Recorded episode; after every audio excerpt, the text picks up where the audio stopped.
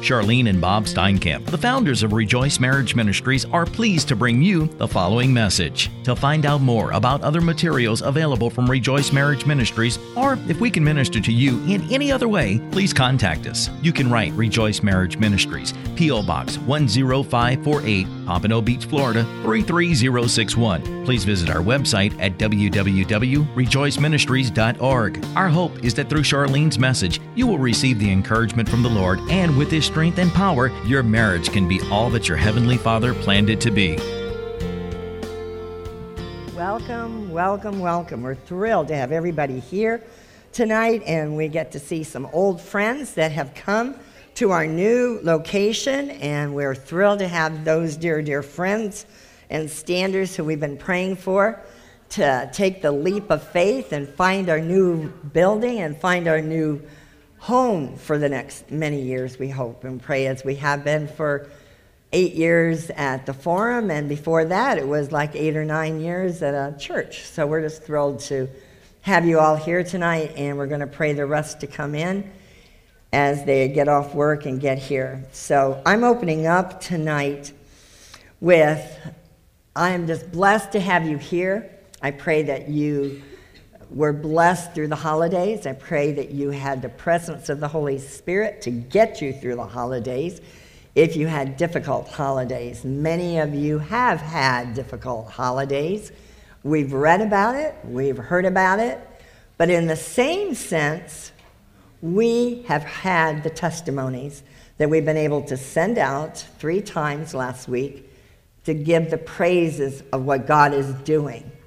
So this year, my burden and my prayer is that you will agree with me and pray for spiritual breakthroughs for you, for everyone that did not have a breakthrough with their spouse, their husband, their wife, or a child that is uh, living in rebellion right now and doing many things that we don't want to even hate to admit they're doing, then we need to say we need a breakthrough.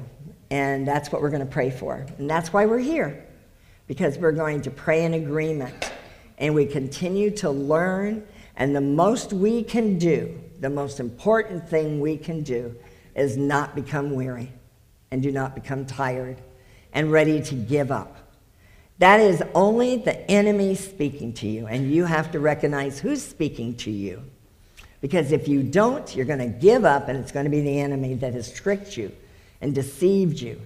So we're going to talk about that tonight, but we want you to get rooted in knowing that there's a daily devotional, there's Stop Divorce Radio, there's kids devotionals, there's men devotionals. There is a daily help for you each and every day. And we're going to talk about the additional help you're going to get also in, in my teaching. But we want you to shake off all the past two weeks, three weeks, four weeks, maybe even Thanksgiving. Let's go back five, six weeks. And let's say it's a new year. And I am going to forgive and choose to walk in forgiveness and choose to love and follow my Lord Jesus Christ and love my spouse unconditionally, knowing that they're blinded and deceived.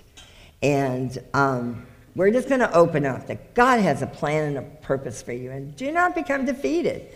I gave um, all of our standers who are in hiding God's word in your heart, which you can go under devotions on our website, and you can just go right under devotionals and click hiding God's word.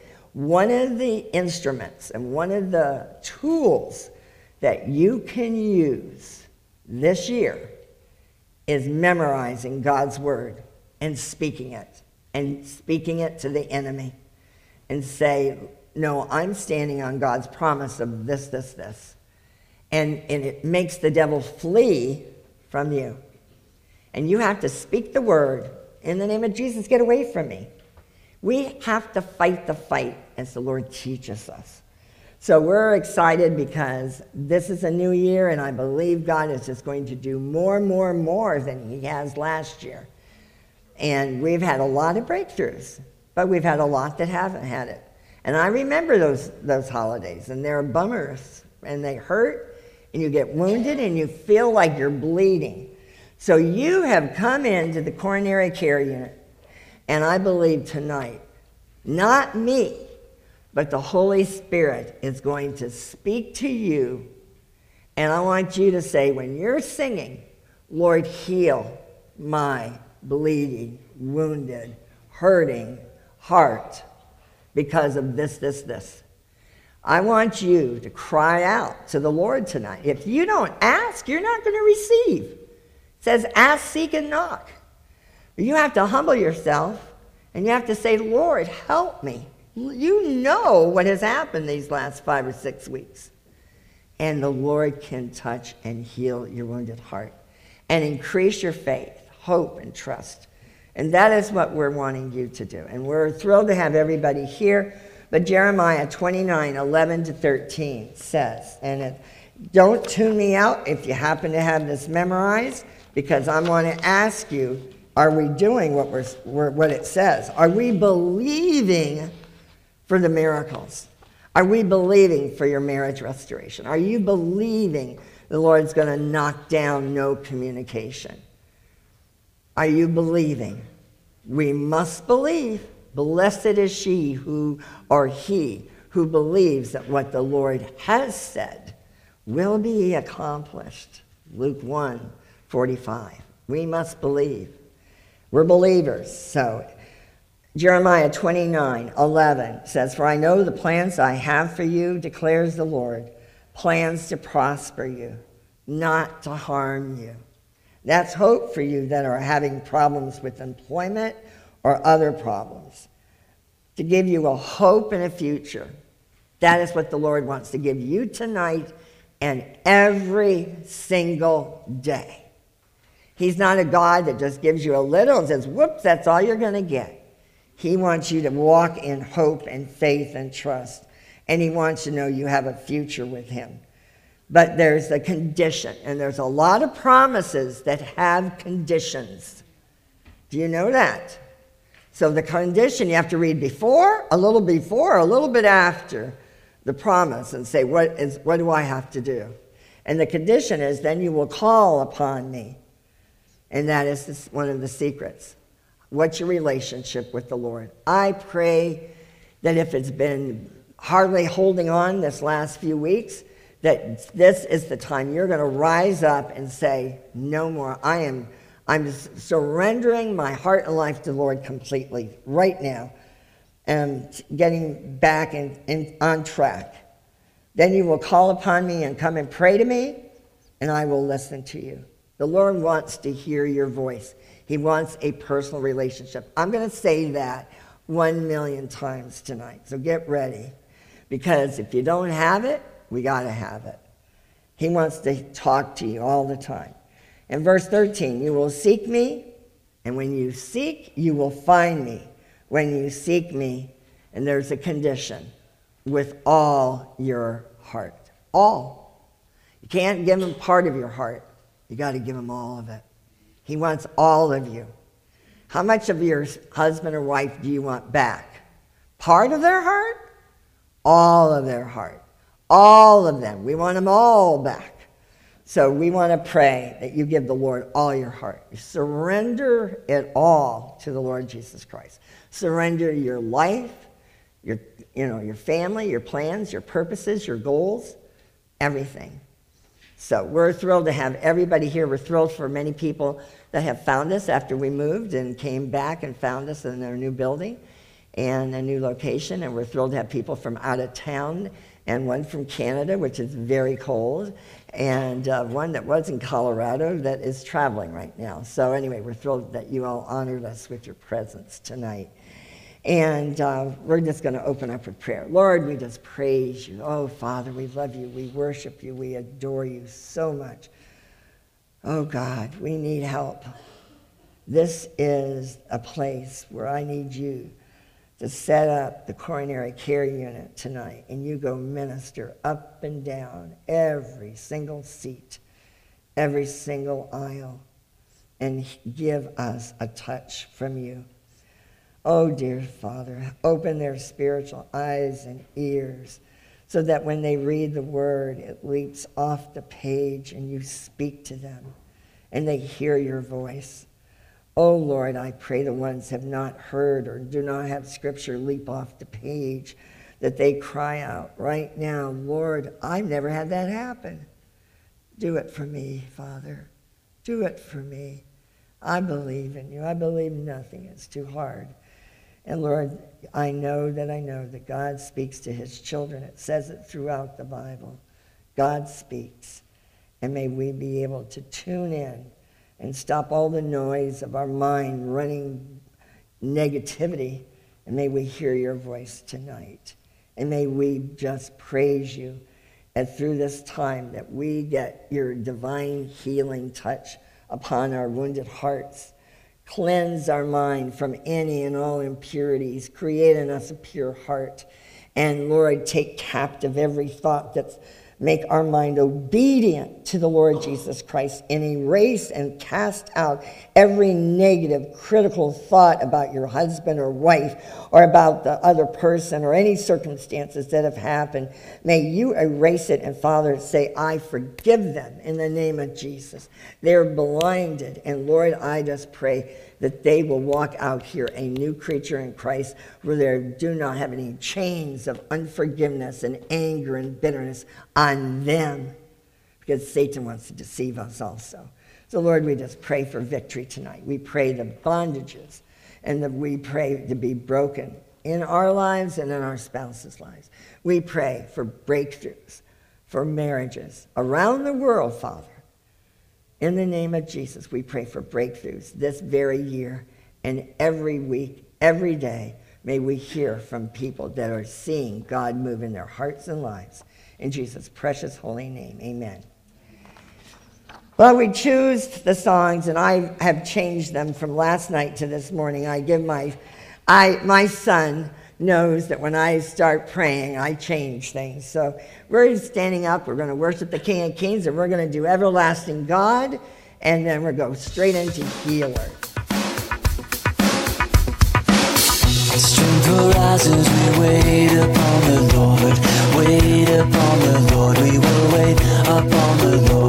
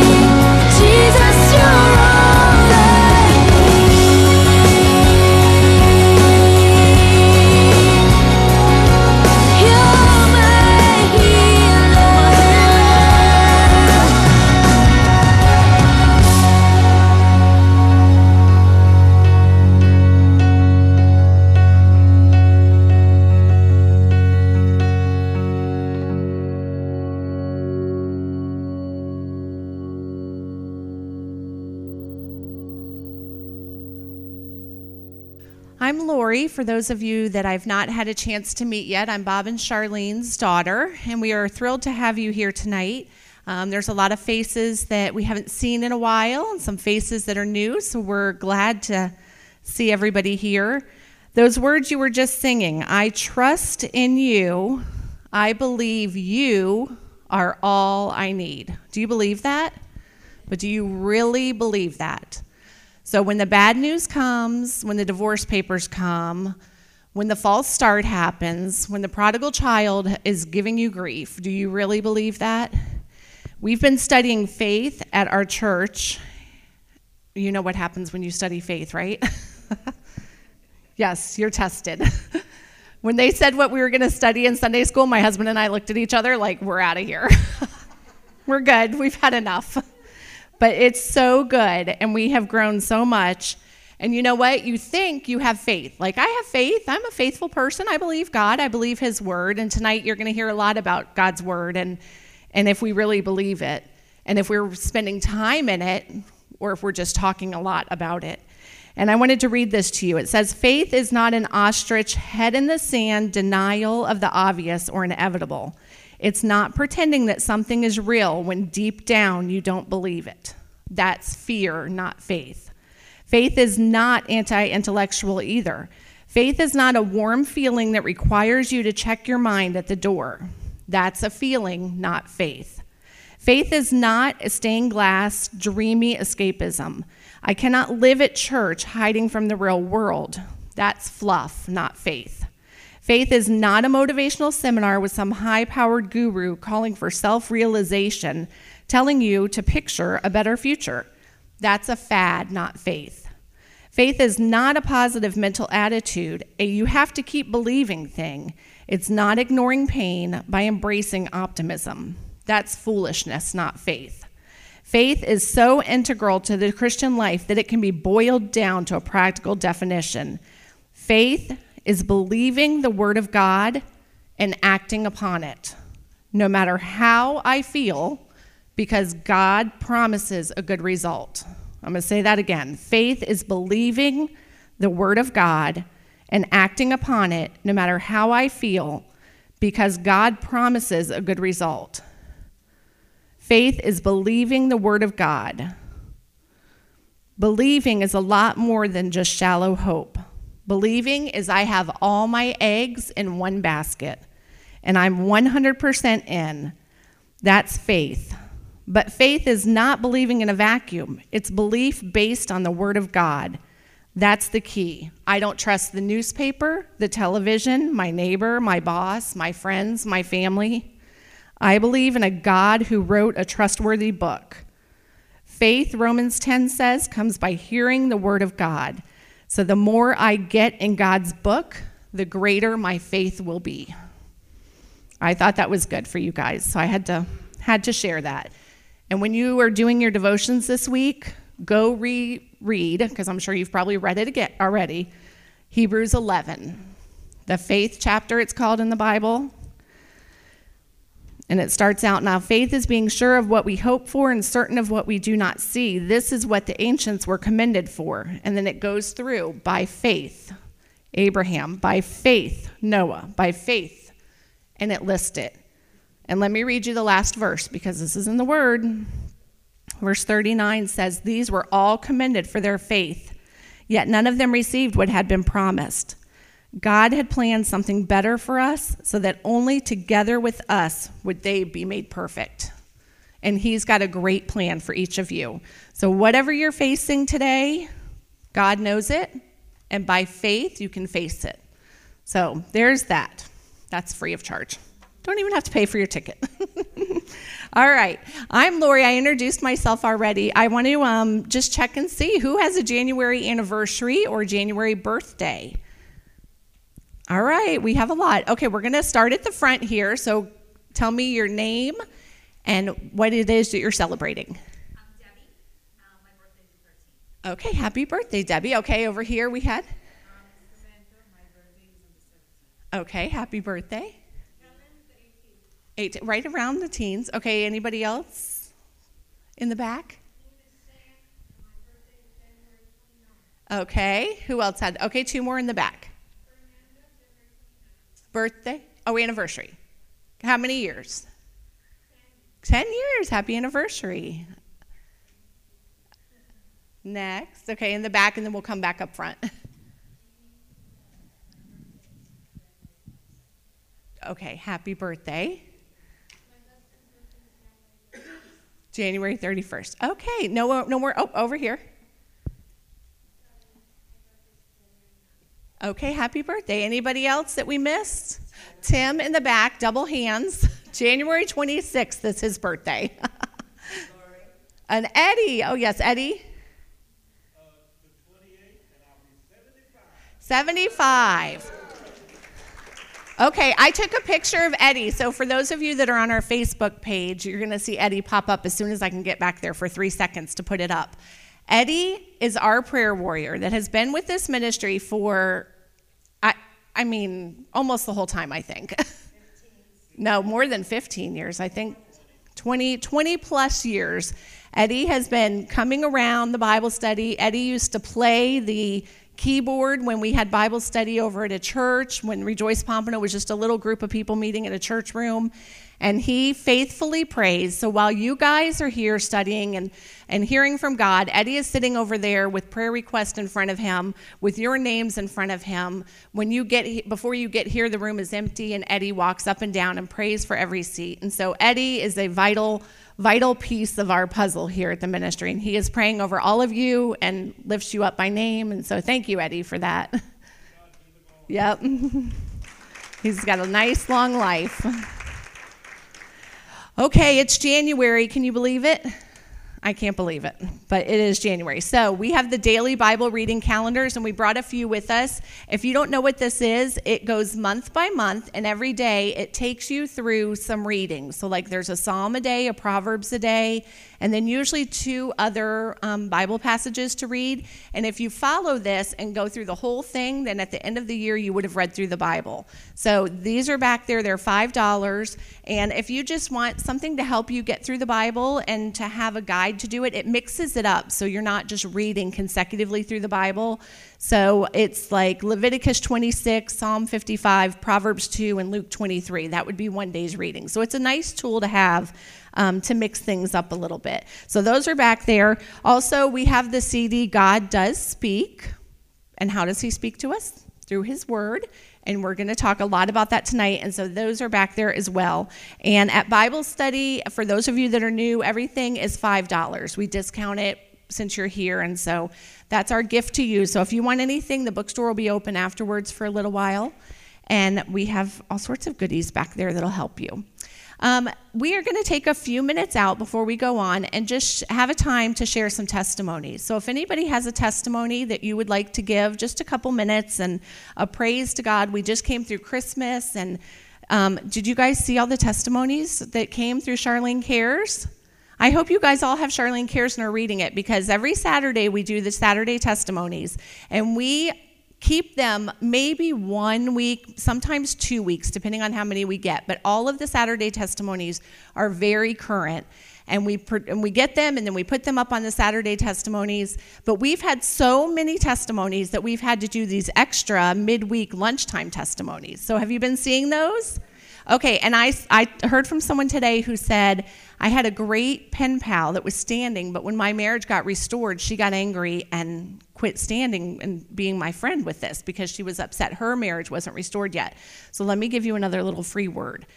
Sometimes it's hard to read those testimonies, and I know that you read them, and sometimes you're going, Why isn't that me? Why did this happen to Joey in Montana and not me in South Florida? And you know what? When you read those, don't have that attitude. Don't let the enemy give you that attitude. You need to say, Lord, I know you did that for Joey in Montana or whoever in Canada. You can do it for me. And so read those as an encouragement and don't let the devil say, don't read those. Because I know some of you delete the Saturday testimonies and don't open them. So read them and see what God's doing. We don't have to raise hands on that. It's okay. okay, testimonies. If you want to share a testimony, just come line up here so that we can get through them. And I know somebody in here has something good that happened in the past month to praise the Lord about. Some people. What does God's word say? No testimonies? Okay, come on up. I was going to say, you know, we can praise the Lord on at least did God give you a scripture, a promise. Has He given you a promise in the last five or six weeks when you've been going through trials and tribulations? If God gives you a special scripture, that's a nugget of gold from the Lord. And when that leaps off the page, then share it with us so you can have other people be encouraged by your nuggets of gold that you've received, and somebody else may receive another nugget of gold. So do not let, um, when God speaks to you, praise the Lord. Praise the Lord and share it with others because it's something that is worth praising. And it's so good to see you. Good to see you guys. Please introduce your first My name. My name is Riza. Um, I'm a stander just like all of you guys. Um, have had a horrible year, but with many blessings. Um, I'm a little shy to talk, so excuse me if I'm not staring at everybody. Just Put it up Okay. Um, basically, I was able to. I had the blessing of not only spending Christmas with my rich with Richard, sorry, um, but I was able to spend a week with him. Wow. Um, he disappeared on me, but I have been getting it is finished, it is finished, it is finished everywhere. Isaiah 40 keeps coming to me over and over and over again. Like it's everywhere I look. So I know that it's almost here. It's coming. Yeah. It is on its way. Thank you. And you know what? This always happens, and you've got to remember that when they come home and they test the waters or they come and visit, they get scared, and the enemy is shooting fiery darts at them. And uh, all of a sudden, they want to leave. If you want to come, come. Um, so when they leave, don't panic because you just pray and turn up the heat more with prayers and say, Lord, remind them of every good minute we had with them. And all of a sudden, God will have them pick up the phone and call or text you. Hi, introduce your first name, please. Hi, my name is Cynthia, and I'm from West Palm. And my testimony is sitting in the bag. My husband is with me. Wow, praise the Lord. That's about as good as you're going to get tonight, guys. That is as awesome as you're going to get. Praise the Lord. Thank you. We renewed our vows in July. Whoa. Praise God. God. Praise the Lord. I'm thrilled. And I'm thrilled you came and told us. 40 years. And how long were you praying and standing for him to? been standing about three years. Three years. Praise the Lord. Are you glad she prayed for you? Amen. Well, we're glad you came tonight. We're honored. You're an honored guest. Prodigals do come home, and you know what? I blamed everything on my husband, and guess what? I found out that I was just as bad as my husband in many different ways. The Lord turned the mirror right on me and said, Look at yourself, honey. Let me show you what you did wrong. So there is no one person worse than another. Okay. Good evening, ladies and gentlemen. Um, I just want to wish everyone a happy new year. Um, I don't have a restored marriage, but um, I've been. I was sitting here and What's your first name? Kathleen. I have been. I have been sitting here thinking about all the time that God has spoke to me since this whole thing began, and, and it's been nothing but um, a miracle. And I think I need to share a little bit of, with it with you guys. Um, if, I- I would say it's like maybe two, mo- two months after my husband left. Um, I was, I'm a flight attendant and I was sitting on the plane. I, I was doing a red eye, which I normally never do. And, um, and um, this girl, she was sitting there and she, she, would, she, she handed me a piece of paper at the end of the flight. She says, God wants you to have this. And then she says, don't open it till you get on, on the, uh, outside. So I did open it. It was a letter from God. It was very powerful. I don't, I don't want to mess it up because I don't have the letter with me. And basically, he was just telling me that he's with me and that he loved me and that he's preparing me for some uh, great things. Um, and then there were there have been other things. They have like um, my wedding DVD. Um, I remember one time I was watching the DVD and my husband, at the time he was at the house, and he decided that normally he would sit there watching it with me with my family, and he got up and left. That was like okay, that was because he was with this other person. So um, the DVD disappeared the next day. And I was looking for the DVD because it meant a lot to me. I was looking for my wedding DVD, couldn't find it because I know I left it there. The DVD was gone. So I asked him, I says, where are the wedding DVD? Why would I, how will I know about the wedding DVDs? And then um, a couple weeks ago, my daughter came to see me. She was helping me looking for the DVD because her grandfather died, and the last time she was dancing with her grandfather. And then the strangest thing happened. By some miracle, God returned the DVD to me. And that's the, place where I found it. And I, when I opened the, the cabinet, it was there. I've never, I've never seen two copies together. The DVDs was there. It's, it's, been, it's been one miracle af- after that. He's been giving me so many signs. I, I remember this. Remember the, um, the mustard seed that you gave me? I saved it in my Bible, and I put it in the, in the zipper in the cover. And then um, one day I finished praying, and I came out. I says, I says, I says, I says, God speak to me. And then when I when I walk outside in my in my den, I found the the, the mustard seed right in because I left the Bible, I leave the Bible open and it was sitting right there. God has been doing. God speaks. He does speaks to us. We just have to make time for Him, talk to Him, and He will reveal Himself. And I know my my my marriage is going to be restored soon. Jackie, you know Jackie, she's usually sits with me. She was at my house the other day and she says, she was waiting for me. She says, Kathleen, I think I saw your husband drive by and he looked, he looked, and then he took off. So, so How I. many times it's- is I- it written down that Bob drove by I just- my house? yeah, I just wanted to share it with you to, to encourage you because it was really hard for me during this holiday season. You know, New Year's Eve, he, he always cooks for me, have crab legs for me and everything. And then New Year's Eve, I'm in this house by myself. You know, everything I could possibly be going wrong is going wrong for me and, and stuff. And it was really hurtful. But I know, I know, just on my way here, I was crying. I was crying. I do that. That's okay, I was- I was crying all, all through Christmas too.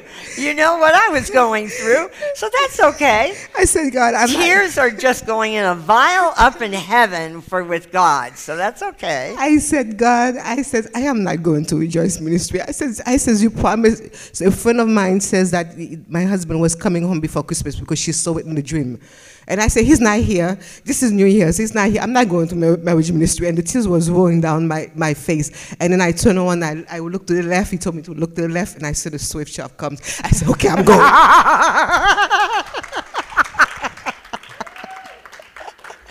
God has a way to chastise us to get us here one way or the other.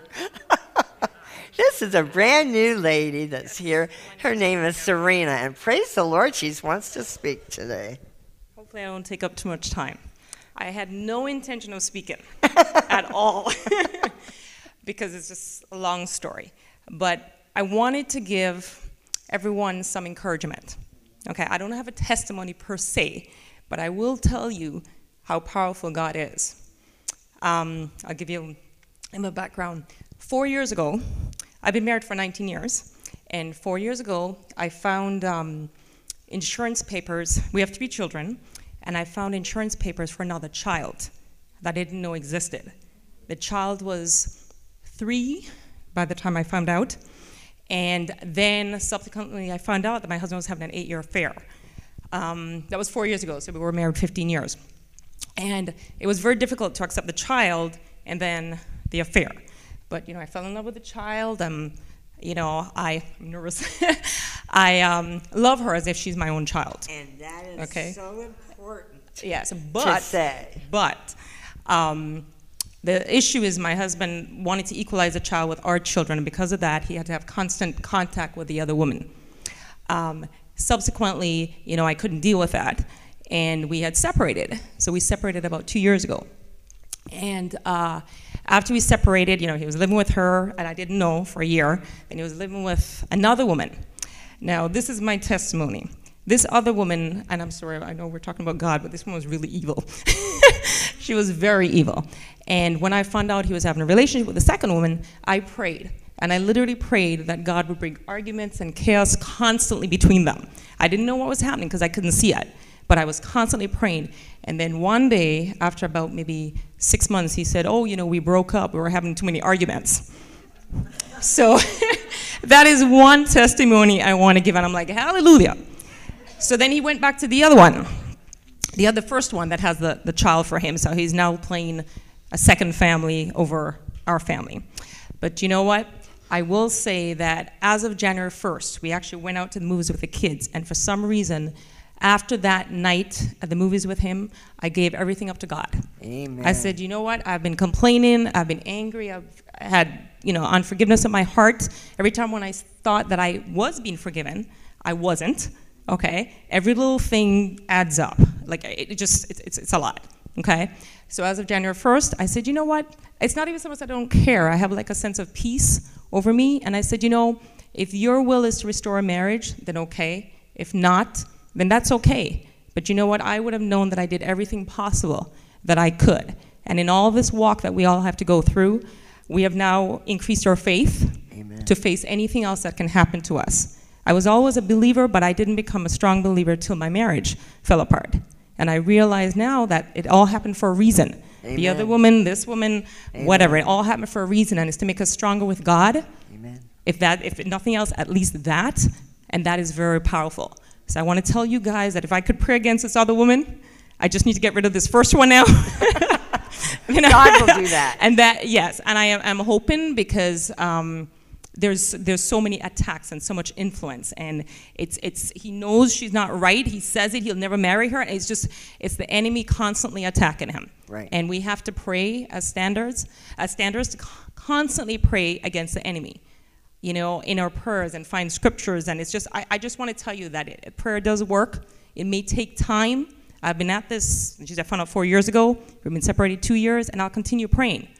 And I'll continue standing no matter what. Whatever the enemy throws at me, I will, God I will is prevail. greater. Yes. God is greater. Yes. So thank you. Amen. Thank you. Thank you so much for sharing. To God be the glory. The greatest news we have is that when you're standing, that we change and we see that it's turned us closer to the Lord. That's the most important thing first. Hi there. Hi, it's a lot more intimidating up here. Just say your first name. My name is Yang Mara. Um, I have been standing since August. Um, I've been with my husband. Well, we were high school sweethearts, so for 13 years. We've been married for six. I mean, seven, going on eight. Um, my testimony is well, I came to. I said it in the last um, meeting. I came to Christ because of this whole situation Which is awesome. which is amazing. um, I don't know why I'm feeling like this. I think I'm gonna cry, but um, my testimony is I really felt that messages from God that God was gonna heal my marriage in Christmas, like for Christmas. I thought my husband was gonna be my gift, and on the 23rd, just a few days before Christmas, um, my husband, I, I'm a teacher, so I was on vacation. My husband, I don't know why, didn't work that day, and he was in Miami because he lives in Deerfield. He just moved there, just like Bob. He went away, far away. um, and um, he, he was in Miami, and he asked me to come to lunch with him. So I got the baby. We have a one-year-old. Um, I got the baby, went to lunch, went to have a Peruvian. We love Peruvian food. So, unbelievably, we went to this Peruvian restaurant, which we've never been, where there was nobody. And the whole restaurant was completely to ourselves. We had the opportunity to talk. That same day, my husband, I never changed my last name. And that was something that really upset my husband. But I just felt like, no, like I'm betraying my dad. Like, how can I do that? And so I felt God tell me that for Christmas, that was going to be my gift to him. Whoa. That morning on the 23rd, while separated, I changed my last name. So when we're there in that restaurant, he tells me that one of the things that really bugged him was the fact that I did not change my last name. I made a video while I did it, you know, telling him how I felt and how emotional I felt. And when he said that, I felt God telling me, tell him now, don't wait till Christmas. Amen. So I did. He broke down in tears. I broke down in tears. We were both crying in the middle of the restaurant. The re- waitress was like, What is going on? My daughter had magically gone to sleep. One year old, praise the Lord. yeah, and all of this is great, right? Where where it's amazing. He's telling me how wonderful I am, how amazing I am. And when we're on the car on the way back, you know, we're hugging each other, just it's great. I told him, you know, your mom has kind of been hinting that so and so might be expecting. And he just looked at me, broke down, and he said, I go, but that's not true, right? And he just broke down in tears, and I go, it's true. And he said, and he was just crying and crying and crying. So now that's my other problem. um, I don't know how, with that news, I was able to get through that day. And it turned out being the best day that we've had together since the day we separated. I don't know how, obviously, only God. We ended up spending the whole entire day together. We danced together. We used to dance. We actually, he asked me to dance with him in the house, put music on. We danced together to ourselves. Um, we had an amazing, amazing time. And he tells me, How did we just have an, such a great time after everything? After I never thought that the day you found out about this, we would have this kind of day. And I said, Well, it's only God. And then, you know, when it starts getting dark, it's time to go. So it was like eight o'clock. It lasted pretty long, actually. Um, he said, "This for the first time in six months, I don't want to leave." Wow. So that was great. And then the 24th, um, I cooked for him. That was another complaint that he always had, and he said it was the best meal he had ever had. And then on Christmas, you know, I cried a lot on the 24th when he wasn't there at night. And I said, God, I thought this was going to be my gift. But then I said, you know what? It's not Christmas yet. So my husband walks into the house. I'm sorry, I'm taking long. My husband walks into the house at about 6 o'clock in the morning because he wanted to get there before the baby woke up. And I was up all night because I was wrapping gifts. And, oh, sorry, there's kids. Um, and, um, and um, he walks in and he's wearing a shirt that is actually pretty funny for him to be wearing. But I didn't notice that until after my we decided to go lay down in my daughter with my daughter and we kind of fell asleep with her and when I wake up I see him laying there and he's wearing a shirt that has a picture of Jesus and it says I'll be back. Oh my. And that's the shirt he wore on Christmas Day. Wow. My husband is not Christian. Oh. um, I just thought, wow, God, Does speak. He did bring them on Christmas. Um, we bought presents, we had a great time, uh, and I just couldn't believe it, you know. And one of the things he told me, he's like, I don't have a gift for you. But he hugged me and he goes, I hope this could be your gift. And then I remembered the Bible. I'm not really good at quoting the Bible. I kind of paraphrase. Um, it does say, um, I completely lost my train of thought. um, oh, the greatest gift is love. So then I realized, okay, this is my gift. Like it's all coming together. Then on New Year's Eve, we were not together. It was horrible. I cried my whole New, I mean, my whole New Year's Eve. I prayed at 12 o'clock at night. That's how I said hi to the new year. And then the following day, I was able to be with my brother-in-law and my sister-in-law. And my brother-in-law was able to tell me some very powerful things. And he realized, and he told me, you know what? Maybe you just gotta you're becoming probably like a little obsessed with Let Nicholas. go And, we gotta let let go and let God and put God first. Amen. And after he spoke to me, and he probably doesn't know how powerful this was to me, but after he spoke to me, it changed me. And since January 1st, I feel different. Good. And I feel happy. And Amen. I'm very blessed to be here with you guys. Thank you for the opportunity, and I'm sorry for the length. God bless you. So glad. So glad. Well, you have had us crying, but the thing is, is uh, is that God is moving. God is moving. Phil.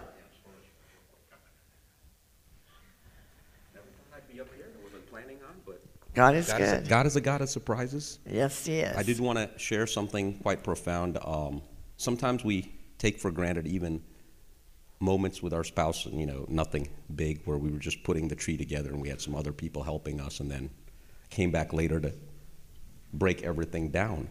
And suddenly, my wife or ex-wife, you know, because we had gotten divorced in February. Sorry, I mean, my wife, my, my, my covenant wife, still. That's that's well in her mind. But she asked me why I was wearing the ring. Oh, praise the Lord. and I told her at the end of the day that covenant's between God and me. And then she said something about is- that's what some nuns do. between- but but I, I reminded her that, you know, not in a lecturing way. I reminded her that the reason God had allowed this in my life was to enable me to see things from a different point of view and to see brokenness not only in her family's life, which I know God is in the process of healing, but just brokenness in so many people's lives. So, um, and and the funny thing I'll tell you guys, you know, and sometimes we take this for granted, because my wife had me trying some clothes on, because you know sometimes we're grown, we grow a little wider. So I was trying some clothes on, and I made some silly comment about, hey, I look like I'm about to join the circus, just like the rest of the family, and she just burst out laughing loud. And then a couple of seconds later, she recalled the same thing. She said, "That was so funny." But you know, but you know, sometimes laughter is one of the most powerful things because believe me, I don't know if you're dealing with this too, particularly with uh, your partners, where there's a lot of strife and sometimes there's a lot of anxiety and things, and laughter is good medicine. And that's not something I planned. That's something that's the Lord. So. The Lord gave you. Yeah, so I'm just reminding you just to keep continue to press, be faithful, but remember, it's not you doing the work, it's God doing the work. And just continue to be bold. And I'll tell you another crazy thing, you know, um, and this is why I think as Charlene was talking about with spiritual warfare, is very, very important that we continue to do that because I had something crazy happen with my finances. I'm not going to get into that, but I asked God for a sign. And I'm just reminding you at the end of the day that when we're dealing with spiritual warfare, the enemy's going to try to come at you in different things right after a victory. He wants you to be disappointed, but keep your focus on God, and He'll bring you through. Amen. God bless you. Amen. Thank you, Phil. Amen. Praise the Lord. God is good. He's been moving on all of us and all our, our uh, trials and tribulations and so forth. And Lord, you know, He is faithful and He's with you 24 hours a day, seven days a week. He's with you all the time. And He's never going to leave you or forsake you. And most of all, He loves you unconditionally. And regardless of how your highs or your lows are, He's right there with you loving you unconditionally. And He knows what you're thinking. And He knows what you're battling. And He's saying, Give it to me. Tell me. Talk to me. And He will help you through it. Let's pray. Lord, we just praise you. We just thank you, Father, for these beautiful testimonies and the beautiful, beautiful, awesome um, praise reports. And Lord, we just ask you that you would bless and heal their wounded hearts. And yes, they do come and go. And yes, we have had hundreds and hundreds of spouses get together and see each other for the holidays, to see the children together for Christmas, for the sake of the children. And we just praise the Lord for that. And Lord, we just ask that you will continue to play rewind on every husband, every wife, both of them, of all the good memories they've had, all the laughing and the smiling and the hugging that they've all done with their children, and how much they miss being with their children and, and their husband or wife.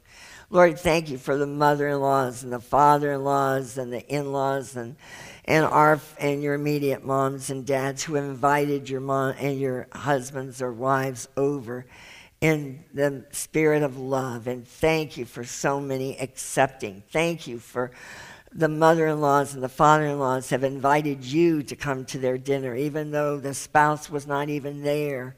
And Lord, we just thank you for the love, the mercy, the grace, and the strength that you've given every one of these dear standers, every one of these men and women of God who have grown closer to you each and every day as we seek to do, do your will, your way in marriage restoration. Lord, may you remind every one of these dear standers around the world that are listening to this that remember your wedding vows, remember your wedding.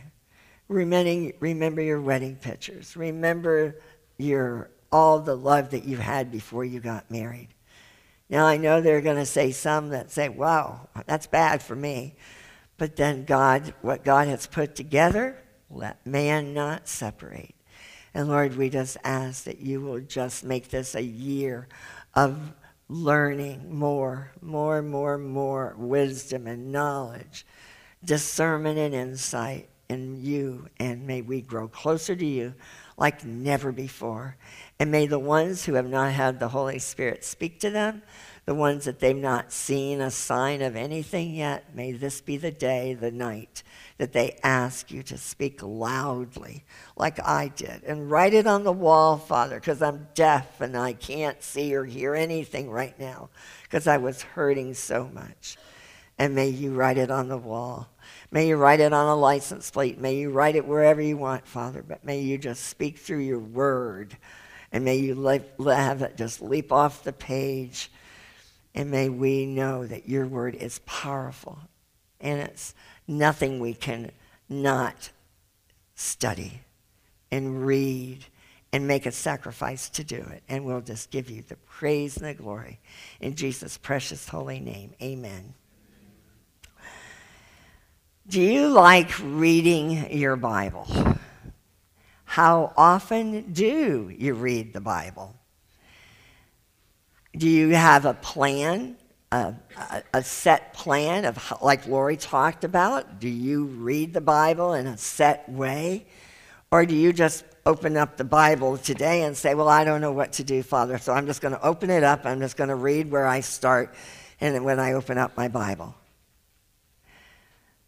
You know, I've been talking, and if all of you read the devotionals, I just praise the Lord because that is where I try to always put in the Word of God in every script, in every devotional, to get you to hunger and thirst for the Word of God and for you to read the nuggets of gold that God has throughout His Word. And His Word is so powerful. And I was um, met a stander that came from out of town last night. We went out to dinner, and then I went home and started working on my teaching as I had worked on it earlier. And, and I really wasn't sure where I was going and what the Lord was telling me to do. And uh, I started working on it, and the Lord just spoke to me so strongly. And I tell you, you don't take that for advantage, take for granted anytime He speaks to you. Because when I come up here, I am as just as scared as you are coming up here because I am nothing without the Lord. And the Lord fills me up. And if He fills me up, praise the Lord because I need Him to be the teacher and His word to speak to you. It's not about me, it's about the Lord. And I want you to fall in love this year.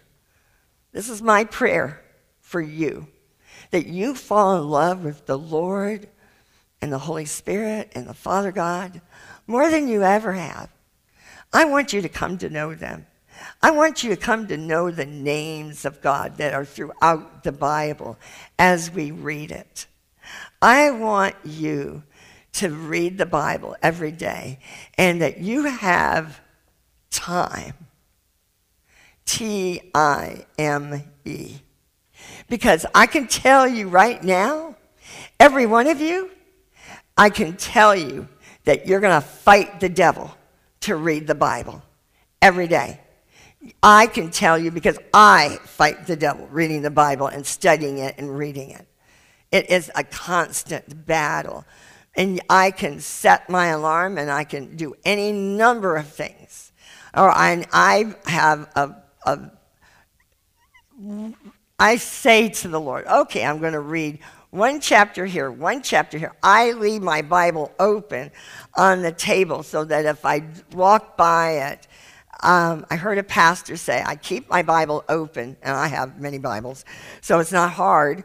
I can leave my Bible open in many places. And if I curl my hair, I have my Bible, and that's where I pray and I read scriptures. And then I do it in all different uh, ways because I don't have any kids to pour ketchup or uh, color crayon in it, so I am very safe because I have nobody at home except when my eight grandkids come running in.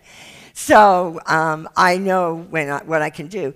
But I want you to understand there is nothing more important this year. I, there are books that you need to read. And the Lord has challenged me to read more uh, books. But He's also challenged me this year to read the Bible more.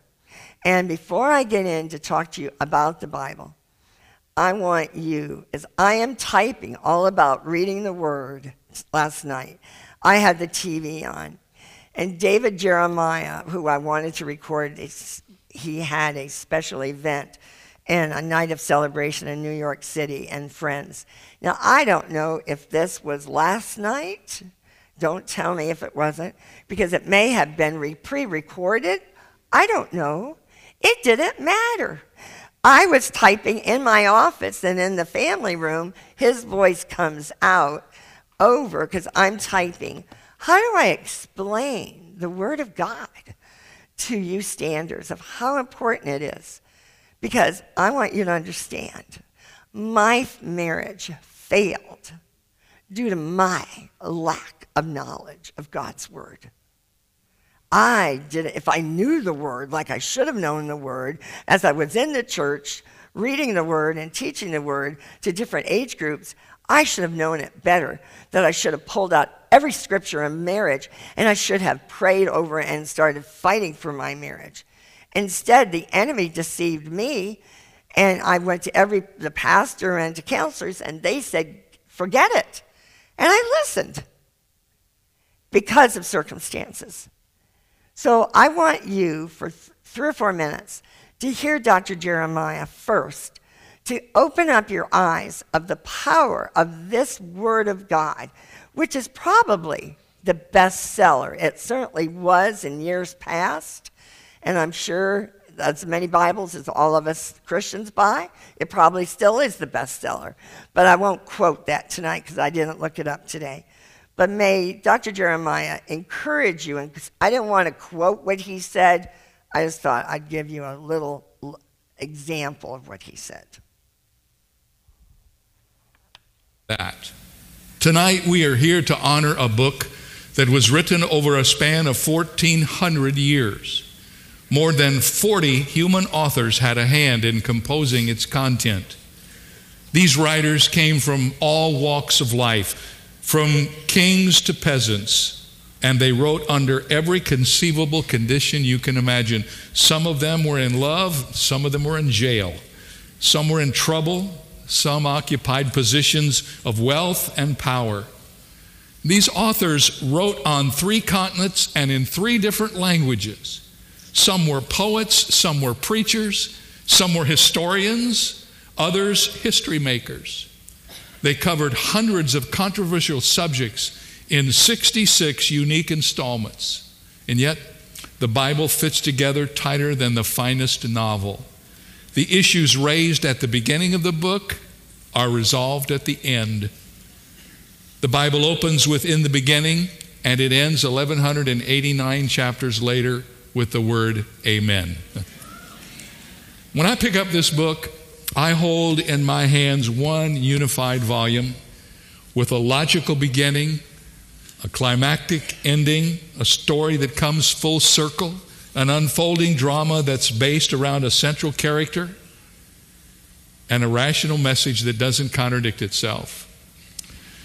The Bible's content answers the questions of my mind, satisfies the longings of my heart. This is the wonder of God's book, the Bible, which has not only passed the test of time, but has put time to the test and demands the respect of all ages.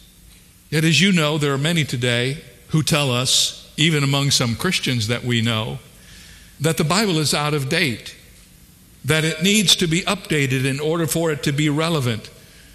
I heard one man say we need to drag the Bible into the 21st century or we need to leave it alone. Someone asked the question tonight Does the Bible need to change for today's world? Would the Bible serve our generation as we saw in the video at the beginning if it were revised, or maybe we got a 67th book instead of just 66, or we could have 11 commandments instead of 10, maybe the fifth gospel or the second book of Revelation? Of course, the answer is what you said. The answer is no. The Bible doesn't conform its message to the political opinion polls. It doesn't change its doctrine in response to societal consensus. In the world of lies, the Bible is truth, and in the world of opinions, God's Word is absolute. And since the Bible is eternal, it is always relevant. It's more up to date than any of today's self help books, advice columns, or runaway bestsellers. Because it came from the mind of the eternal God, it is timeless in its application. We never know when a verse of Scripture is going to just jump into our heart and change our lives. Because God is eternal, His Word is eternal, and because He is all knowing, His Word is the essence of wisdom. Because God cannot fail, His Word can never be broken. Because He is unchanging, His Word will always be certain.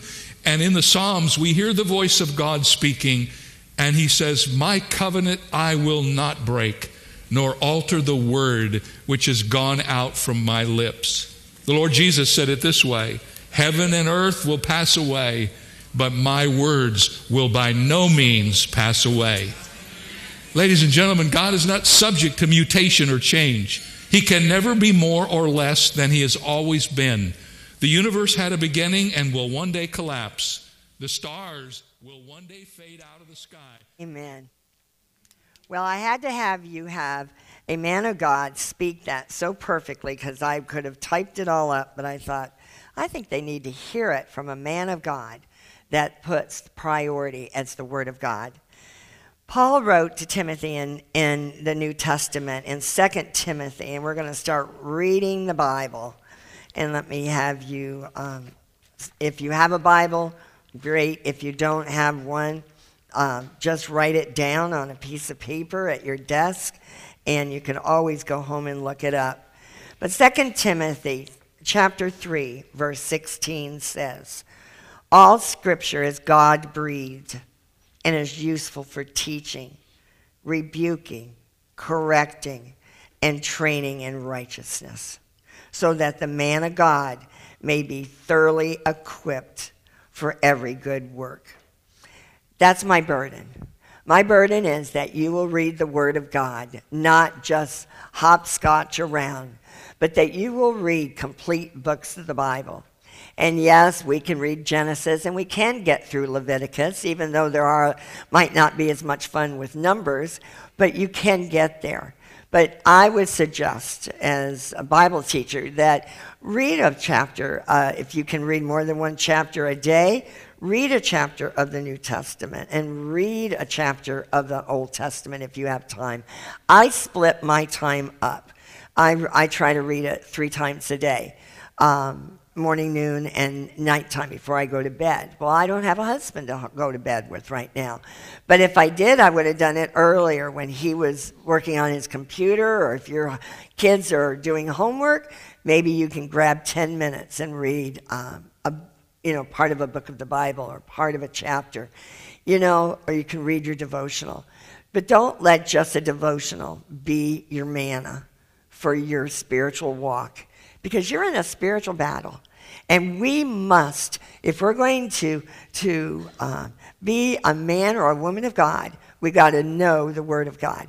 And I am telling you that the God will speak to you in Genesis, in Leviticus, He'll speak to you in Numbers, and He'll speak to you in the Gospels. He'll speak to you in Revelations. He'll speak to you wherever you are, because He's, when you read, ask Him to open your eyes, spiritual eyes and ears, to make this manna new for today.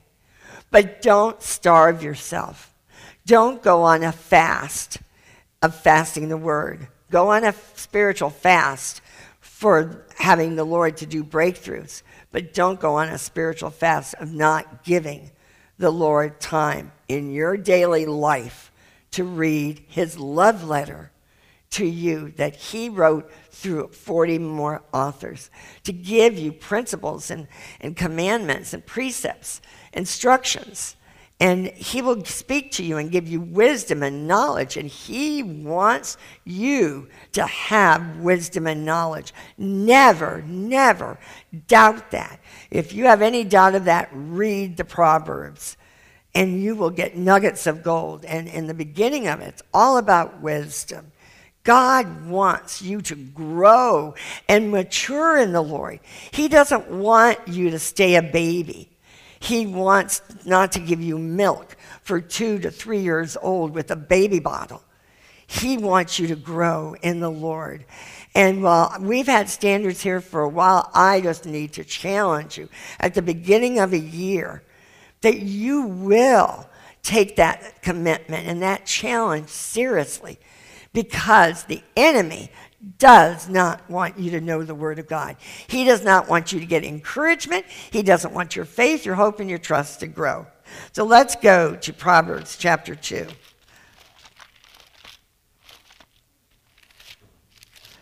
In Proverbs chapter 2, you're going to learn so much about the, the lost. You're going to learn so much about your children. You're going to learn so much about yourself or your lost loved ones when you read the Word. And there are so many scriptures that you can pray the Word of God in a, as an, in a prayer while you're just reading it. You just personalize that one verse or two verses. So you want to be able to do it. Because what I my heart's desire is, is that you will resolve to fix your eyes on Jesus this year. That you will resolve, that you'll make a resolution. And this was my resolution for me, and, and I made it. Pray that you will want to make it. That you will run the race for, for marriage restoration, and you will not become weary. And in due season, you will reap the harvest that you resolve to take up your cross every day and follow your Lord Jesus Christ. You will resolve to do all that you do, not for yourself, not to, to, to lift you up higher, but for God to get the glory and honor. The reason I'm standing here is God. It, I give God all the glory. Bob and I gave all the glory and honor of why we got restored. It was a miracle that he came home. He moved out the first 19 years of our life, as you know. He moved in and out 19 times. It could have been for a day. It could have been while he walked off and said, I've had it. And I think he's had it and drove off, and then he comes back in two hours. He had multiple times he packed the bag and moved out. He had a battle that was going on, raging in his heart and life that he needed freedom, and I didn't know about it. I did not know he had been molested. I did not know he was involved in pornography, and you may not know it. I knew it after and while he was divorced, going through the divorce process. He had a dream, and it, God gave him the pieces of the puzzles to his life that he had, had just totally sealed off in his mind. And it just put our pieces of our puzzles back into again. He had been called into the ministry and he would, he would surrender to the Lord, and the devil would just come in, as you would say, in, in a flood. But God is greater. And look what Bob accomplished, not by what he did, but the last 16 years he lived. He wrote 20 plus books. In 24 years ministry, he wrote 19 books and, and uh, devotionals. And the praise is, is that the books still minister to people right now. And he's in, with the Lord and no pain and no more suffering that he had for the last 16 years. He was sick. So we want to understand that I want you to read the word so the Lord is going to change you and you will be a new creature in Christ, stronger and bolder and more able to minister to other people, other men and women, that you may not know the answer today for them, but if they ask you a question, you're going to say, I'll, I'll look up the answer. If not, I'll ask my pastor. And you can find out answers for anybody who doesn't believe. We want to, I want you to be a soul winner. Because if you pray for, for souls to be saved, who's going to get saved also? Your spouse. Because you reap what you sow. So let's be soul winners. Let us pray for the ones on the streets that we don't even know. That if they're a prodigal or if they don't have a home, they look like they don't have a home, pray for them that somebody will get them help and bring them in. We need to be a prayer warrior. I guess that's my challenge this new year. Rise up to be a prayer warrior. If you may feel like you already are, but maybe you're not. Maybe we need to, to get more um, personalized with it. But in um, second, in Proverbs 2 1 to 5, let me read. My son, if you accept my words and store up my commands with you, within you, turning your ear to wisdom and applying your heart to understanding, and if you call out for insight, I know right now, this new year, you need wisdom, you need knowledge, you need insight. And it says, and cry aloud for understanding. That is what my answer is. Look up the word, and there it is. Cry aloud, ask the Lord for it. And if you look for it as silver and search for it as for a hidden treasure, then you will understand the fear of the Lord, to find the knowledge of God. Imagine if you just said, Lord, give me the wisdom and knowledge every day. For the Lord, it says, for the Lord gives wisdom, and from his mouth comes knowledge and understanding. And he holds victory in store for the upright. He is a shield to those whose walk is blameless, for he guards the course of the just and protects the way of the faithful ones. So, Lord, we want you to get excited about that because we want you to understand that there may not be a good time for you to study. You may be going to school, you may be a mom, you may be working, you may be uh, a husband who's got huge responsibilities and having to take care of your kids. I understand all of it.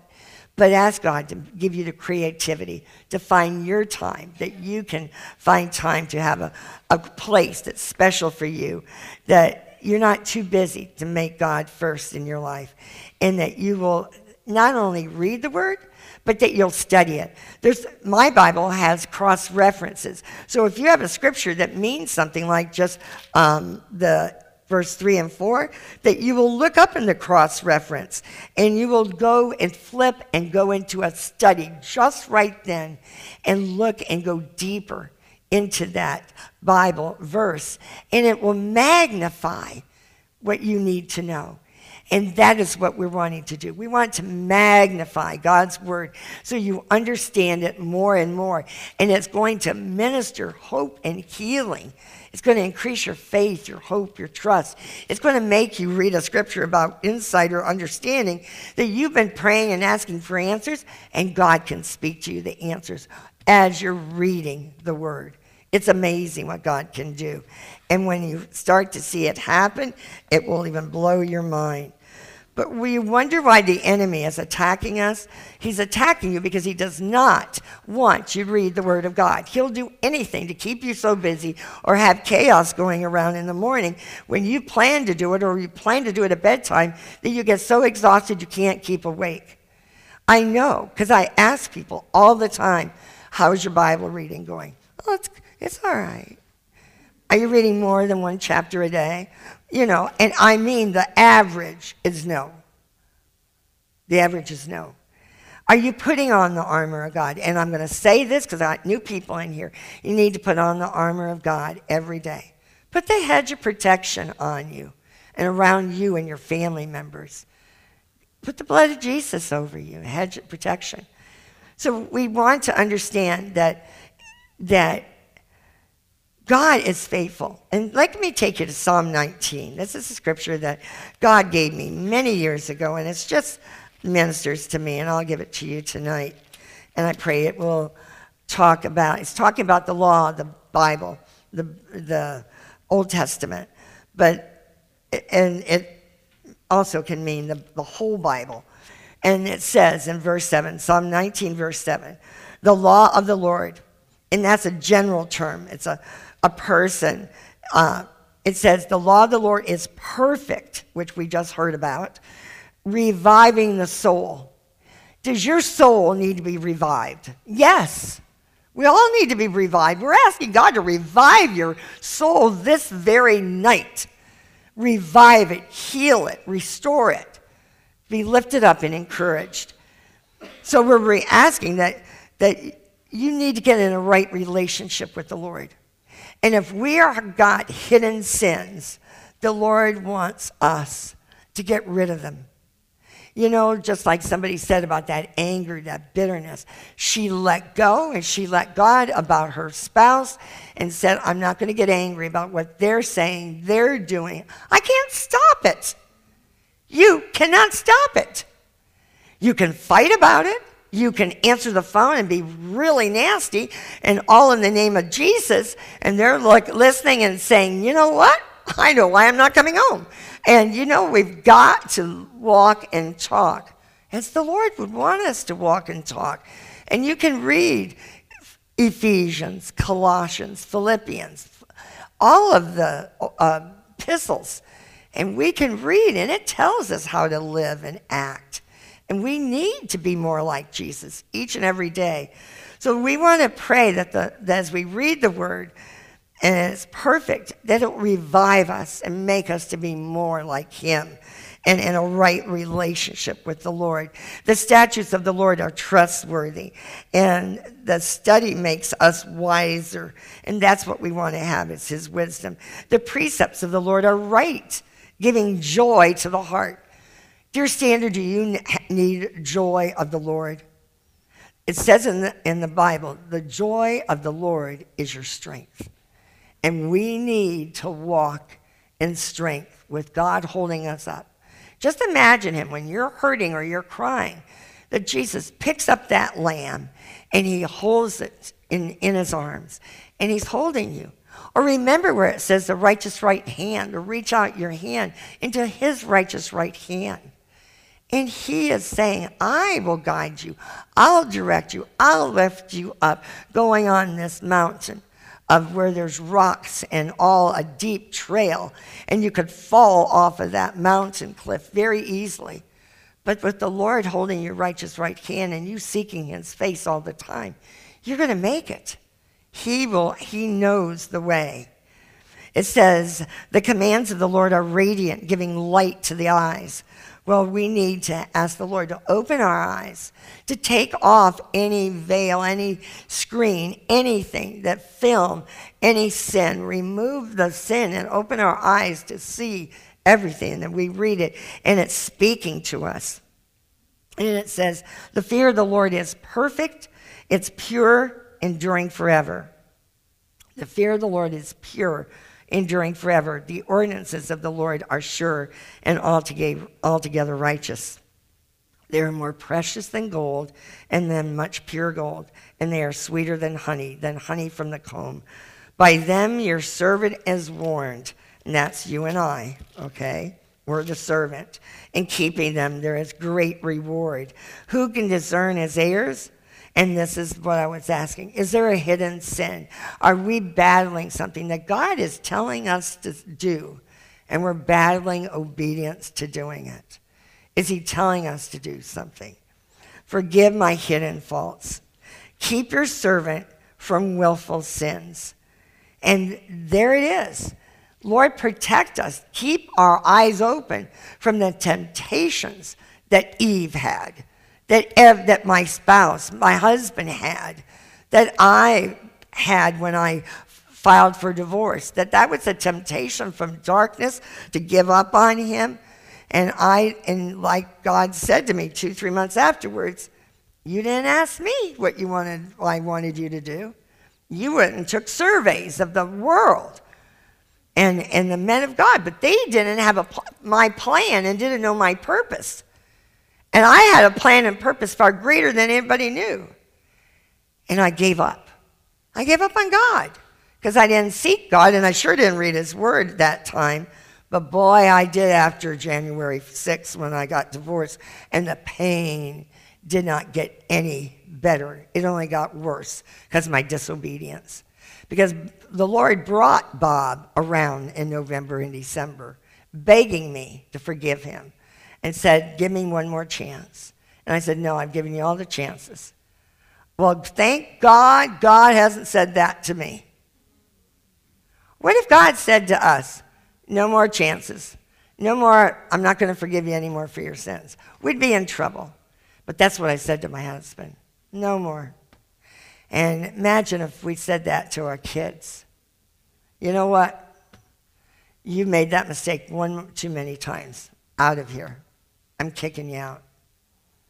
Now, we have had, many parents have had to make huge decisions, but we still, it's a prodigal son. Be the prodigal father and keep praying for them and wait for them to have God speak to them and have them come home. So it says, Your servant is, is keep your servant from willful sins. It, examine your heart. May they not rule over me. You may be battling with anger. You may be ra- battling with a tongue that is just screaming at your spouse when you get on the phone. May you ask the Lord, may we put our tongues, our dispositions, our attitudes, our unChristlikeness, whatever it might be, on the altar this year. May we lay it at the Lord's feet and say, Lord, crucify my sinful nature. Crucify me, my sinful nature first. Then will you please crucify my husband's sinful nature, my wife's sinful nature. May you give her a spirit of unconditional love. May you give her a spirit of unconditional love. May she forgive me of what I've done wrong. Now I'm the stander. And may, may you speak to her and to my kids that don't give up on this marriage. We've got to understand that we'll be blameless, innocent of great. It says, Then I will be blameless, innocent of great transgressions. And this is a secret scripture. May the words of my mouth and the meditation of my heart be pleasing in your sight, O Lord, my rock and my redeemer. We need to understand that there are places all in the Bible let's go to Ephesians 4, I believe it is,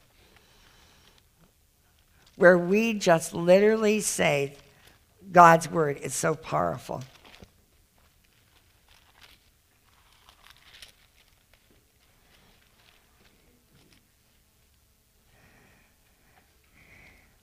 Ephesians 4, I'm going to open up with verse 1. It says, I, er, As a prisoner for the Lord, then I urge you to live a life worthy of the calling you've received. I believe you've been called. I believe God has spoken to you. You have a place and a, and a God's got a plan and a purpose for you. And it says, be completely humble and gentle. Be patient, bearing with one another in love. And my prayer is that you will bear with one another, including your spouse and your children, in love. Love covers over a multitude of sins. Remember that. That's in the scriptures in 1 Peter. Make every effort to keep the unity of the Spirit through the bond of peace. We want to have peace in our home. And when your husband walks in or wife walks in or you walk in there, pray that they will sense the peace of God in your home or wherever you are. That God is, that He feels that. And it goes on and it says, um, verse 14. Then we will no longer be infants tossed back and forth by the waves and blown here and there by every wind of teaching and by the cunning and craftiness of men in their deceitful scheming. Instead, speaking the truth in love, we will in all things grow up into him who is the head, that is Christ from him, the whole body, joined and held together by every supporting ligament, grows and builds itself up in love as each part does its work. We need to walk in love. And we have to say, Lord, will you pour in that love? You, Holy Spirit, pour in the Holy Spirit. It's love, joy, peace, patience, kindness, goodness. The fruit of the Holy Spirit faithfulness, gentleness, and self control. Let us have, let us pray for our spouses to have the self control, to say no to the sinful lifestyle that they've had or they've chosen, or say no to the other person and choose to run from the sinful lifestyle that they've been tempted in and that they will choose. But we, you know, we have many many of our husbands and wives that have left were men and women of God. They were pastors, deacons, uh, worship leaders. They were many different things. And what happened is the devil was shooting fiery darts. And possibly, I'm not judging, but possibly they didn't read the Word of God and stay in the Word of God, and they were putting on a mask and they weren't hungering for the thirst thirst for the word of God. And they fell into a trap from the devil himself. And we can do that ourselves. So we have to beware of the enemy. We have to know what the enemy is going to try to do. We want to live and be radiating the love of Jesus. I want you to experience God this year like never before. And, and when you have that personal relationship, you'll want to be with Him more and more. And um, remember Jesus. Remember when he was born, which we just celebrated, but remember when he turned 12 years old. What did he do? He disappeared for three days, and his mom and dad didn't even know where he was. But then they found him, and what did he say? I am doing my father's business. I was with my father in the temple. And he went and listened and sat there, listens to the priest in the temple, learning the word of God, the scroll, and reading it. And remember so many times that um, I love Corrie ten Boom's story. And Corrie ten Boom was uh, in a Nazi concentration camp, and uh, her family hid the Jewish people, and they got caught. And what happened was, is that she had a tiny little Bible, and she hid it on her back, as it says, and she uh, prayed, Lord, I just pray you're going to put the put a covering over me, and I just pray that they will not have me be the one to strip, and that I will get caught because I'll be killed. So they checked her sister Betsy before, and they checked another person behind her, but they did not have her strip. And she was able to bring in that Bible that they hungered and thirst for and read every day they were in the concentration camp. Now, she lost. Betsy died. Her father died, but she made it. And what we've got to think of what she accomplished after she got through the concentration camp. Think of the testimony. But God was with her. And, and they, there's so many stories in Corrie ten Boom's book. But she prayed, uh, Betsy and her prayed that um, the fleas would end up staying in they she got so tired of the fleas that were around them. And betsy would say just praise the lord for the fleas because we don't have the guards coming in and checking us out and finding my bible you know? So betsy was very very look for the little negative that might be there you know? Look for the positive. Don't look for the negative and we may have fleas that are bothering us with our spouses that are really aggravating us right now. But ask the Lord to have you look at the positive and not the negative. Let's go to Psalm 119. Psalm 119 is, is a book you could read, a chapter you could read. It's the longest chapter in the Bible, and it's a, definitely a, a, book that you could, a chapter you could read this week, and I encourage you to do so. May I also, if you have not started reading the Bible through this year, if you have not read anything, I would have you go out of order on our calendar, and I would have you read the book of John, because I would like you to read the red. I would like you to read God's word of who he is.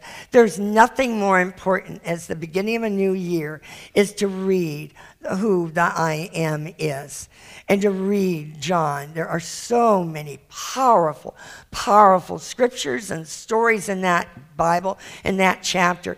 In fact, many churches will give that out as part of a new Christian, giving them the book of, of John. So we give them, uh, people that accept the Lord, we send them a book of John. So you might want to read John and Psalm 119. You need to understand that you need to fill yourself up with God's word so strongly that when the enemy defeats you with lies, and that is your mind that's being attacked, you can have a word come right away and speak the truth. And that's what John is going to do for you you know, we have got to understand that John 10 10, let me just go to that real quick. John 10 10 says, that the enemy has come to, s- uh, let me just read it exactly for you so I don't paraphrase it. Um, let me start with verse 7. Therefore, Jesus said, I tell you the truth, I am the gate for the sheep, and all who ever came before me were thieves and robbers, but the sheep did not listen to them. I am the gate. Whoever enters through me will be saved. What a powerful statement. So we want to pray that your husband or wife or children will go to the gate of our Lord Jesus Christ and that and that they will enter through Jesus and that there will be other people that will be messengers for the word of God speaking to him. They're bosses, they're, they're salesmen or uh, um, a person like me that will speak about God taking groceries out to the car. I will just do anything because I don't know who that child is that could be a prodigal child having trouble at home. He will come in and go out and find pasture. The thief, though, here's verse 10. And if none of us r- realize we've had the thief come, the thief comes only to steal, kill, and destroy.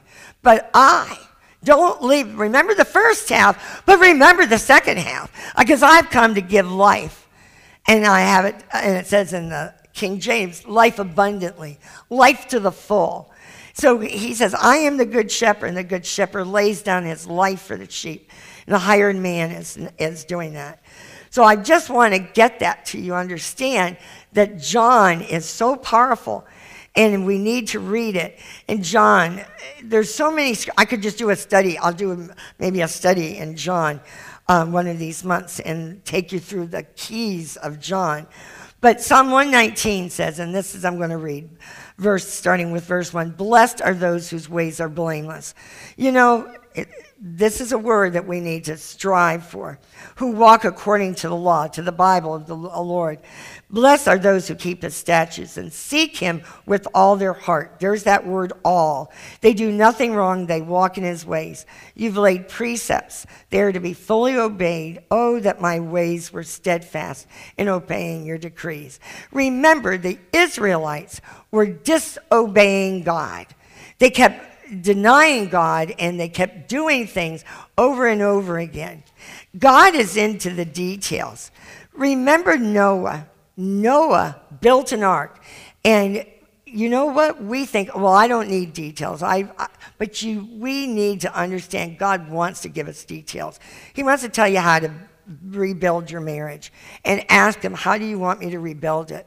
In your character, in your walk with the Lord, and who you talk to, who you go with, who you hang out with. But Noah was told how to build the ark.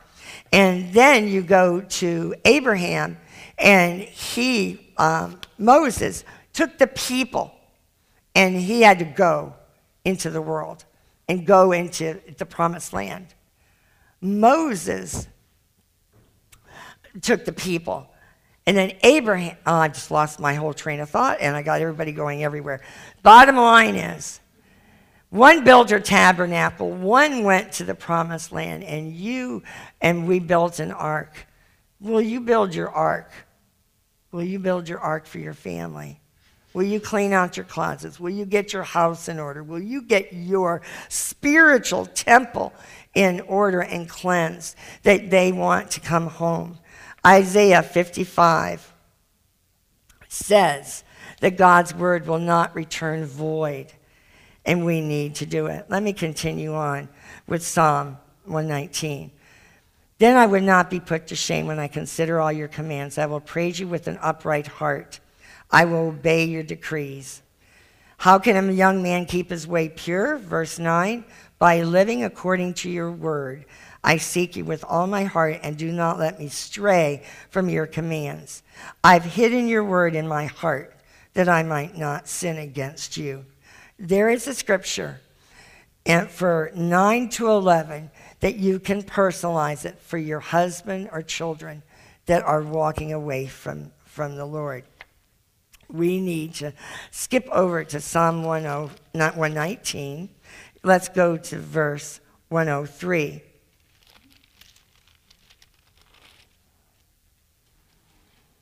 How sweet are your words to my taste, sweeter than honey to my mouth. I gain understanding from your precepts. Therefore, I hate every wrong path. And may you pray that and personalize that. Oh, that my spouse will gain understanding from your precepts, from the Word of God. May my husband or wife all of a sudden have a desire to go to a Bible study, to go to church, and they have a Sunday school class that sounds good for them. Oh, Lord, that they would hate every wrong path. Personalize it, that they would want to get off the wrong path that they're on. Verse 105 says that your word is a lamp to our feet and a light for our path. Pray that that your spouse, the word will come alive to your spouse and will be a lamp to their feet and a light for their pathway. We need to pray that the Lord will do a mighty work with the word coming alive, not just only for you, but for your husband or wife or children. Hebrews 4 is one that you may know very well. And it's for the word, verse 12, for the word of God is living and active, sharper than any double edged sword. It penetrates even to dividing soul and spirit, joints and marrow. It judges the thoughts and attitudes of the heart. Nothing. It, and remember, it judges the thoughts and attitudes of the heart, of our hearts, let alone your spouse's. It's our hearts, dear Stander. And we need to know that the, the Lord wants to reveal and to, to cleanse us from any and all impurities. Verse 13 nothing in all creation is hidden from God's sight. So do not worry that your spouse is not going to pay for what they're doing. Give, forgive them. Put it on God's hook and say, Lord, I'm letting go. I'm letting God. As, as it says in Romans, it's not, it's not about me taking revenge. It's about you doing it. Lord, you deal with them. I'm not going to be the one that takes control of them. I did that. It doesn't work. Do not repay anyone evil for evil. That's Romans 12, verse 17. Be careful to do what is right in the eyes of everybody. If it is possible, as far as it depends on you, live at peace with everyone. Do not take revenge, my friends, but leave room for God's wrath, for it is written, It is mine to avenge. I will repay. We're one flesh. I don't want to pray anything bad on the spouse. I want to pray blessings on my spouse, and then all of a sudden, he'll does have come to his senses, like the prodigal son, and he'll want to come home. However, God brings them home, they bring him home. It's God's business how to bring him home. Verse, it says, If your enemy is hungry, feed him. If he's thirsty, give him something to drink. In doing this, you will heap burning coals on his head. When I was standing, I read that verse the first time and I didn't do a cross reference. And you know what I thought? Burn him. Burn the coals on his head. Burn him. Maybe he'll wake up, you know? And but that wasn't what the Lord meant. But I found out as I did more searching on it, and I read it, and I did the. I, I had a study Bible, and I read further down in the smaller print, and that's what we need to do. We need to understand. Verse 21 says, "Do not be overcome by evil." Let us not become overcome by evil, but overcome evil with good. And that is the secret. The secret is we need to mature in the Lord and that God does speak. He speaks to us. In Romans 7, it says over and over that you're battling. There's so many chapters that are so powerful, but we need to know that Moses built the tabernacle, Abraham went. And you know what? We need to have faith, just like Lori mentioned. Faith is imperative. God does speak, but we have to believe each and every day. We have to walk in faith. We have to walk in truth. John 14, 17, uh, John 15, 26. There's so many nuggets of gold in John to give you hope and encouragement this month, to get you started right. So, will you turn the other cheek? Will you go the extra mile? Will you believe that the Lord is in control of your marriage? Will you believe that we need to have a humble and contrite spirit? You know, I know that I'm supposed to read the Bible because at Christmas, at November 1st meeting, I got a Bible. And I normally don't recommend things, but I'm going to recommend this to you. And it's the Prayer Bible by Dr. Elmer Towns, who went to Liberty University. A prayer Bible, you say. Wow. And it's in a, it's in a modern translation, so it's not a King James, it's different. But the reason I got so impressed with it is that in the back of it, it literally has many, many pages of principles in prayer. And the other part about it is, is throughout every chapter, multiple chapters, I won't say every, it says um, one prayer. Lord, I'm glad you have lo- not you love lo- the lost straying sheep. Well, that sounds like our spouses, huh? I just opened up to Micah 4. You went after Paul the apostle and brought him home. Yes, he did, didn't he? You also come after me, and I wouldn't be saved except you chose me, came after me, and convicted me of my sin. Then you put me under your loving care and healed my crippledness. Now, Lord, I pray for my friends and relatives. How about husbands and wives who are straying? Bring them back home. Amen. This is a Bible that our group of standers and uh, Stuart that come up an hour and a half away gave to me for my birthday. Didn't know it was my birthday, I don't think, but they gave it to me for my birthday because my birthday was in November. And the Lord has spoken to me through this Bible. And now I just get, I tell everybody, pray, pray, pray. Well, guess what? I get to pray even more while I read the Bible, a chapter in the Bible. And it then gives you in the back the principles of prayer, and it gives you more scriptures to study. And you know what? I can tell you if you have an iPad or a smartphone, you can put it on there for $9.99. So I don't know those things, except I'm becoming computer more savvy every year. But and you wouldn't believe me what I'm doing now, but I'm, I now have an iPad. So I am flipping through this and clicking on the hot spots on it, and I'm studying more. So get ready on your devotionals. The point is, some of you don't know how to pray, and you say, I don't feel it, I'm wounded, I'm hurting, I can't pray right now. This is your solution. This is your solution. And if God doesn't have a sense of humor, I didn't bring it with me. But the same month, two weeks later, less than two weeks later, I got another Bible with it from another person. I don't get gifts regularly, never usually get anything like that. And I got a gift of a Bible called the Spiritual Warfare Bible. Now, mind you, I'm supposed to be writing books about spiritual warfare. So I just thought it was just um, so wisdom, and there's devotionals in them. So it depends where you are spiritually. But what God said to me that day is, I want you to read both Bibles. Two Bibles in one year. I said, Lord, I've never done that. And I don't know if I'm going to accomplish it, but He's challenged me. I'm challenging you. Will you pick up the Bible?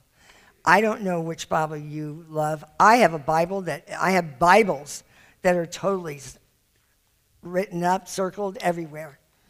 I'm going to read from two Bibles that have no highlighting and circles around them. And I know God is giving me new manna and new words because I'm reading a book that's not been read before and scribbled all over by me. Will you seek the Lord? will you say, What do I need to do this new year? I believe there is nothing more that we can do to get our spouses, our family members, and us right than to read and study the Word of God. Now, I word, add one word you need to study. You need to not just read it, We need to study it. We need to go in a little deeper. Get a journal, and will you journal what the Lord is speaking to you? Will you write down the special scriptures that the Lord has spoken to you and given you? Will you take the time, the time that is so valuable? And if you have no children on one weekend, then read and make up for the time that you've had. But you know what? You can be systematic, you can be joyful, and you can love being in the presence of the Lord, and He will bless you abundantly. Lord Jesus, we just praise you and thank you for tonight. We just thank you for your word. We thank you for reading your word that I have 20 more scriptures here that I didn't even read. But your word is powerful and it's sharper than a double edged sword. Your word is a lamp unto our feet and a light for our pathway. Your word will give us the, is the joy of the Lord is our strength. Your word is unchangeable. It's can mold and make us to be new creatures in Christ. If we read your word, we will be filled up to overflowing. And if our spouse would just read the book of John, if our loved ones would read the book of John, I dare say they may come to know the Lord Jesus Christ because of the power of the Holy Spirit as they read it by themselves.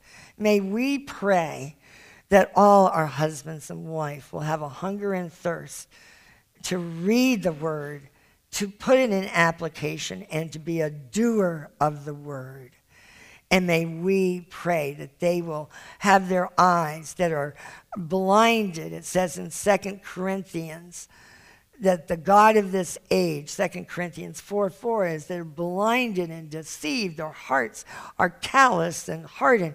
But when they read the word, you can speak to them and heal their hardened heart, transform them. The word of God can transform them because you are the word. And I just pray that we would get this message tonight that it's not about them, it's about us, and about us praying the word and scriptures for them. It's about us being transformed also, and it's us getting ready to be ready for them, to receive them home, and that we'll be ready, and there will be nothing that we're blocking it. Lord, I just pray that you would set them free from every demonic trick and scheme. We bind against, we bind the strong man and we bind against the spirit of whoredoms. We bind against the, the, the uh, perverse spirit. We bind against the spirit of bondages of alcohol and drugs and pornography and, and gambling. We bind against those and we loose on them the fruit of the Holy Spirit. We loose on them the truth. The truth will set them free. We're saying, no more, no more, Satan. You cannot have our spouses. You cannot have our kids. We bind against the lying, seducing, deceiving spirits and we loose on our spouses and our loved ones the truth. The truth will set him free. Lord, we are praising you and thanking you for all the praises we've had this Christmas and the ones that has come in tonight that's renewed their vows. We give you the glory and honor because it's for your glory, your honor, that you're restoring marriages that's been remarried 40 years together. They've been together. Satan wanted to destroy it, but God got the glory. And Lord, we are asking that what you've done for for others, you're no respecter of persons, and you're going to move mightily. So, Lord, I just pray that this prayer time we have for this urgent, most urgent prayer request or most urgent need, that you will move the mountains and you will crush the mountains and blow them away like chaff. Lord, we just ask that you will bless these people abundantly, heal their wounded hearts, and may they walk out in a holy boldness saying, I can do this. I can walk in faith and grow in the Lord this year and be ready for my spouse to come home at any time and have my home and house and my spiritual house ready. In Jesus' name Amen. If we can help you in any way, we invite you to visit the website of Rejoice Marriage Ministries at www.rejoiceministries.org. Thanks for joining us today as we proclaim that God heals hurting marriages.